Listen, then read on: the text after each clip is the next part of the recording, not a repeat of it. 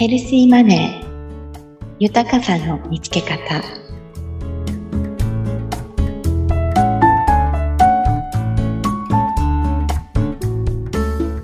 砂田美也です。第4回目は少し視点を変えて時代の変化についてお話しします。そろそろヘルシーマネーとはどういうことですか？という質問がありそうですが、お金は時代の変化に影響を受けていますし、ヘルシーマネーの定義に触れる前に少しお話ししておきたいのでお待ちくださいね。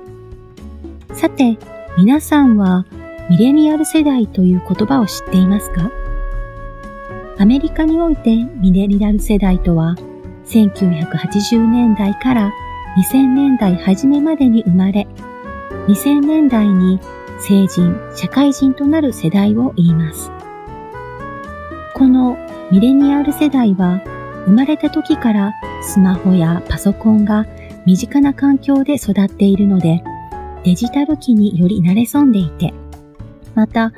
環境問題や社会問題などの背景から今までと異なる価値観を持っているのが一つの特徴です。2025年の労働人口を見たとき、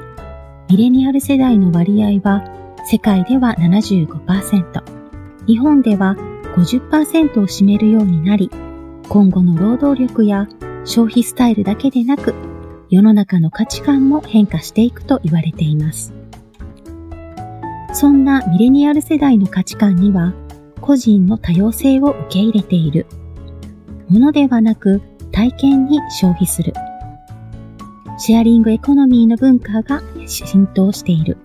などと言われていますが、ここでは社会問題や環境問題に敏感で、ボランティア意識が高いという価値観に触れてみます。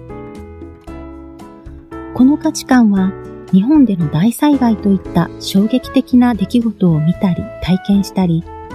地球温暖化の取り組みの始まりという世代背景から、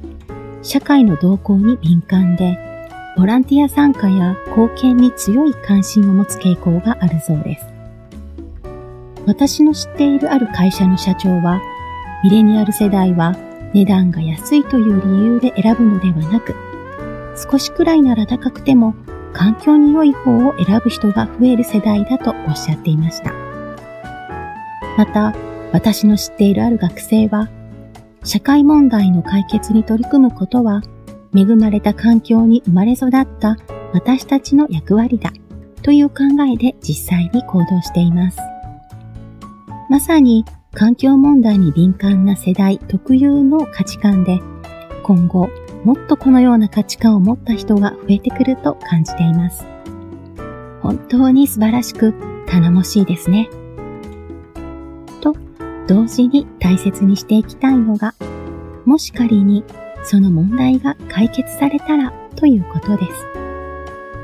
す。次に直面しているであろう課題に取り組むそれもありますね。では、それに取り組む根本的な理由は何でしょうか？それはきっと時代が変化しても変わらないことではないでしょうか？そしてその一つが幸せや豊かさを手に入れるということではないでしょうか？時代の変化を知り、時代が変化しても変わらないものを大切にするのがヘルシーマネーの一つでもあります。